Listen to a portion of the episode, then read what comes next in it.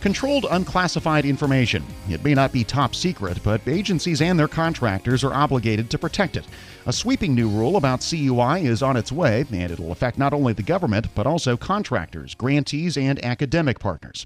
For the latest, Tom Temin spoke with Rogers Joseph O'Donnell attorney Bob Metzger. Metzger is also co-author of the MITRE report, Deliver Uncompromised. The CUI rule actually has been in process for a couple of years. The purpose of the rule is to improve the practices of federal agencies and departments in the identification of information that has to be protected by operation of law, regulation, or government-wide policy. That's the internal part for the government, and that's a big job itself. But the other component of the CUI rule is that it is going to extend out to non-federal partners the obligations to provide cybersecurity to protect the confidentiality of any form of CUI when they get it. And those non-federal partners include contractors, of course, as well as grantees, state and local governments, universities, tribal governments, and the like. There are literally hundreds of thousands of non-federal entities who receive one or another form of CUI today.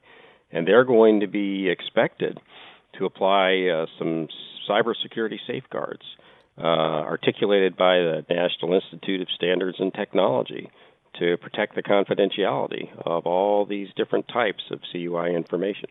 Now, is this rule originating in the FAR Council? And if so, or the DFAR, how do they have the authority to extend a rule like that to partners like academic institutions and grantees? Good question. Yes, it does originate in the FAR Council, and the FAR Council's been working on it, as I said, for a couple of years. The agent that is principally responsible for the CUI program is a part of the Department of Commerce called the National Archives and Records Administration. NARA has been the agent for this, but it has prepared, and now working with the FAR Council, there is a complete draft of the rule. And it is fairly far along in the internal process, such that agency legal comments and final questions are being considered. I'm told that we can expect that a proposed rule will be put out for notice and comment as early as this fall. That date might slip. It's a complicated rule, and I'm sure there is internal contention among agencies.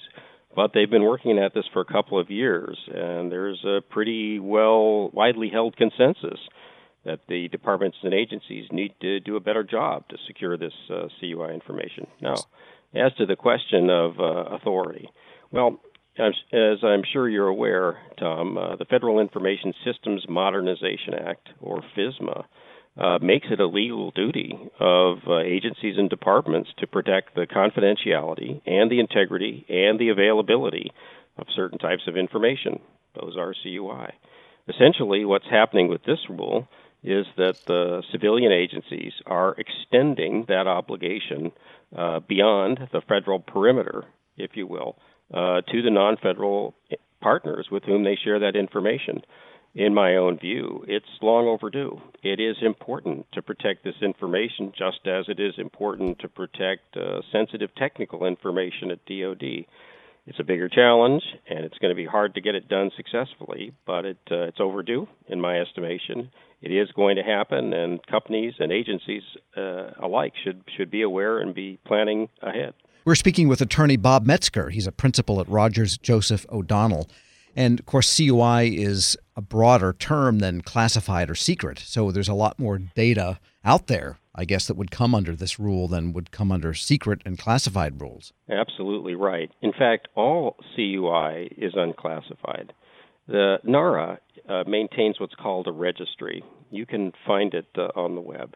And the registry keeps track of the types and subtypes of information that presently qualify as controlled unclassified information. The registry evolves over time as agencies and departments come up with new types of information that they think they must protect, or where there are new statutes that require such protection. When the CUI rule first came out a couple of years ago, this was the internal rule for agencies, that rule set up, I think, 24 categories and 105 subcategories of CUI. Now I think there's a somewhat smaller number of categories, but a somewhat larger number of subcategories. However, anyone listening to this broadcast who is in the federal space will appreciate that there is all kinds of different information. It could be environmental, it could be financial, it could be legal, all kinds of privacy information, infrastructure information, as well as technical information of military significance. That's all unclassified. But if it fits within this category of CUI, well, we can expect that both the defense suppliers, who are already subject to a DFARS, as well as the civilian agency partners, they're going to become expected to provide cybersecurity to protect this information. And let me ask you what the connection with this rule is to the CMMC, the certification initiative going on at DoD. Tell us what that is and how these two kind of relate. Sure. Well, as it happens, Tom, I spent yesterday in San Diego at a Navy event co-sponsored by the National Defense Industrial Association. And I spent much of the day with Kevin Fahey, who's the Assistant Secretary of Defense for Acquisition, and Katie Arrington, who is has been given the responsibility to lead this new cybersecurity effort. CMMC refers to Cybersecurity Maturity Model Certification. And the basic proposition is that the government's going to create methods to assess and evaluate the security of contractors. It's going to start with those in the defense industrial base. When this certification process is done, a company will receive a rating. One would be the lowest rating that would make you eligible to do work for DoD, and 5 would be the highest rating, allowing you to do work on the most sensitive projects with the most critical information. It's going to take a while to roll this out, but great credit is due to those within the within Kevin Fahey's operation, and especially to Ms. Arrington for the energy that they are applying to this problem and to the pace of their activities. We can expect to see some pilot activity as early as late summer as they try out some of the particular methods. We can expect to see new versions of standards and practices emerge over the year, and we can expect to see early next year new contracting clauses in Section L, instructions to offerors, in Section M, the evaluation methods. So we're going to see this be done not by regulation, Tom, but by a contract initiative. And it's also going to call on a lot. It's going to call upon the contracting officers to make informed decisions about what level of risk they're willing to accept. Now, all of that's being done for DoD. At present, CMMC is a DoD-only initiative. That still makes it big. There are hundreds of thousands of contracts that will become subject to CMMC.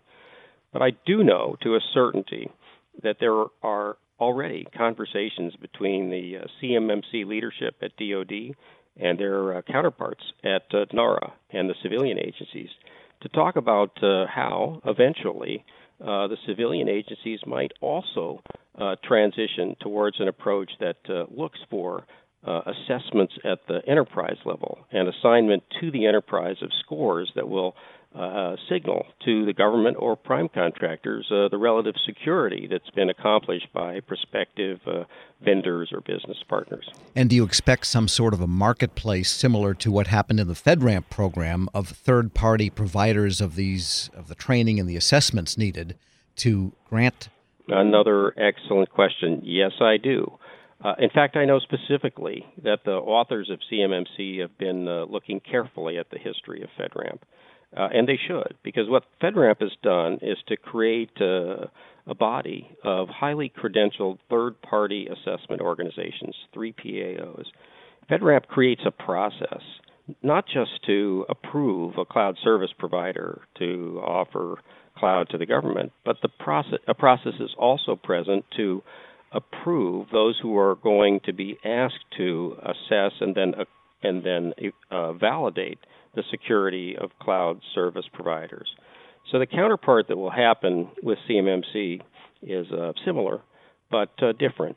The current plan is that the CMMC organizations will establish the criteria for private sector third parties to be qualified to act as assessors, where they will go out and view the security systems and practices of organizations and give that organization a rating. It's a rating that has to be trusted, not only by the company itself, but by those who would buy from it, whether they are private sector, such as other customers, or government prime contractors, or the government itself. Now, to make this work for CMMC, we have to envision many assessors, and they have to be able to accomplish that assessment in ways that are affordable to the companies being assessed, relatively quick, and which are trustworthy.